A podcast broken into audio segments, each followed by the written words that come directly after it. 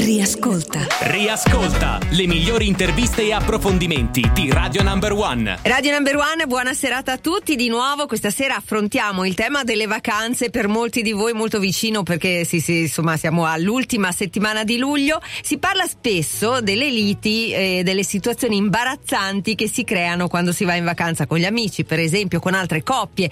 Ma come ci dobbiamo comportare quando andiamo in vacanza con la mamma? Ne parliamo con la psicoterapeuta Ilaria Consolo, benvenuta, buonasera. Salve, un saluto ai radioascoltatori. Allora, beh, eh, chiunque di noi ha avuto almeno una volta la vacanza rovinata per colpa e dei soliti amici, per esempio si va in gruppo e c'è quello che vuole comprare la carne e quell'altro che vuole lo yogurt e si litiga, oppure per le pulizie, ma insospettabilmente si può litigare anche andando in vacanza con la propria mamma. Eh sì. E come... Stare 24 ore su 24 con qualcuno non è mai facile, anche se si tratta della propria madre perché i comportamenti che meno apprezziamo di chiunque trascorrendo molto tempo insieme possono diventare insopportabili, quindi discussioni e incomprensioni dovute a differenti modalità di agire, di pensare, di concepire la vacanza, nonché aspetti dell'altro di cui presi dai ritmi frenetici della quotidianità magari non ci accorgiamo, sottovalutiamo,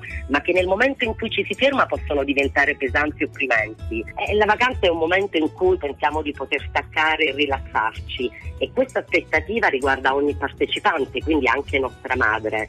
E I bisogni, le necessità, ma anche i più semplici desideri di ciascuna possono portare a discutere, per cui la stessa organizzazione della giornata può risultare molto difficoltosa.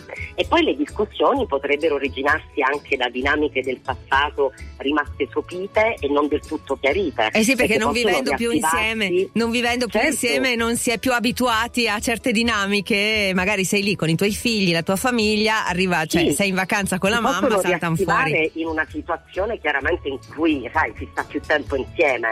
Poi, se come stavi dicendo, di anche la presenza di figli e nipoti, le tensioni potrebbero sorgere anche per differenti modi di educare, in termini di credenze, esperienze, e per attenzioni sconosciute da figli, ma che poi magari le nonne si consentono con i nipoti, non essendo loro i genitori e quindi non dovendosi irrigidire in un ruolo educativo, per cui sono più permissive e talvolta anche più affettuose di quanto lo siano state con noi nel passato. E questa è un po' la storia di tutti e di tutte le famiglie. Senta, Eh eh, sì. dottoressa, mh, brevemente, qualche suggerimento per evitare o per, ehm, che ne so, rendere un po' alleggerire certe situazioni? È importante sicuramente avere chiare le aspettative sulla vacanza, Eh, cioè sono delle aspettative che devono essere realistiche rispetto ai nostri compagni di viaggio, quindi è opportuno comunicarsele reciprocamente prima di partire per evitare fraintendimenti.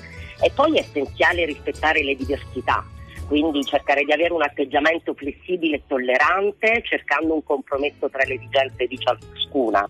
Non cadere nelle dinamiche madre-figlia, ma cercare di pensarsi come due adulte in vacanza che hanno voglia di stare insieme e rilassarsi. E poi fondamentale è provare a sdrammatizzare. Quindi avere un atteggiamento ironico per smorzare i malumori, dare il giusto peso alle cose e non rivangare il passato e comunque ricordate di essere in vacanza, quindi la parola d'ordine dovrebbe essere leggerezza. È vero, è vero, ma valgono anche per la suocera questi consigli? Beh, direi di sì, però per la suocera aggiungere qualcos'altro. È Tipo? importante con la suocera non entrare in competizione, riconoscere l'importanza della suocera per il proprio partner e per il ruolo che ha.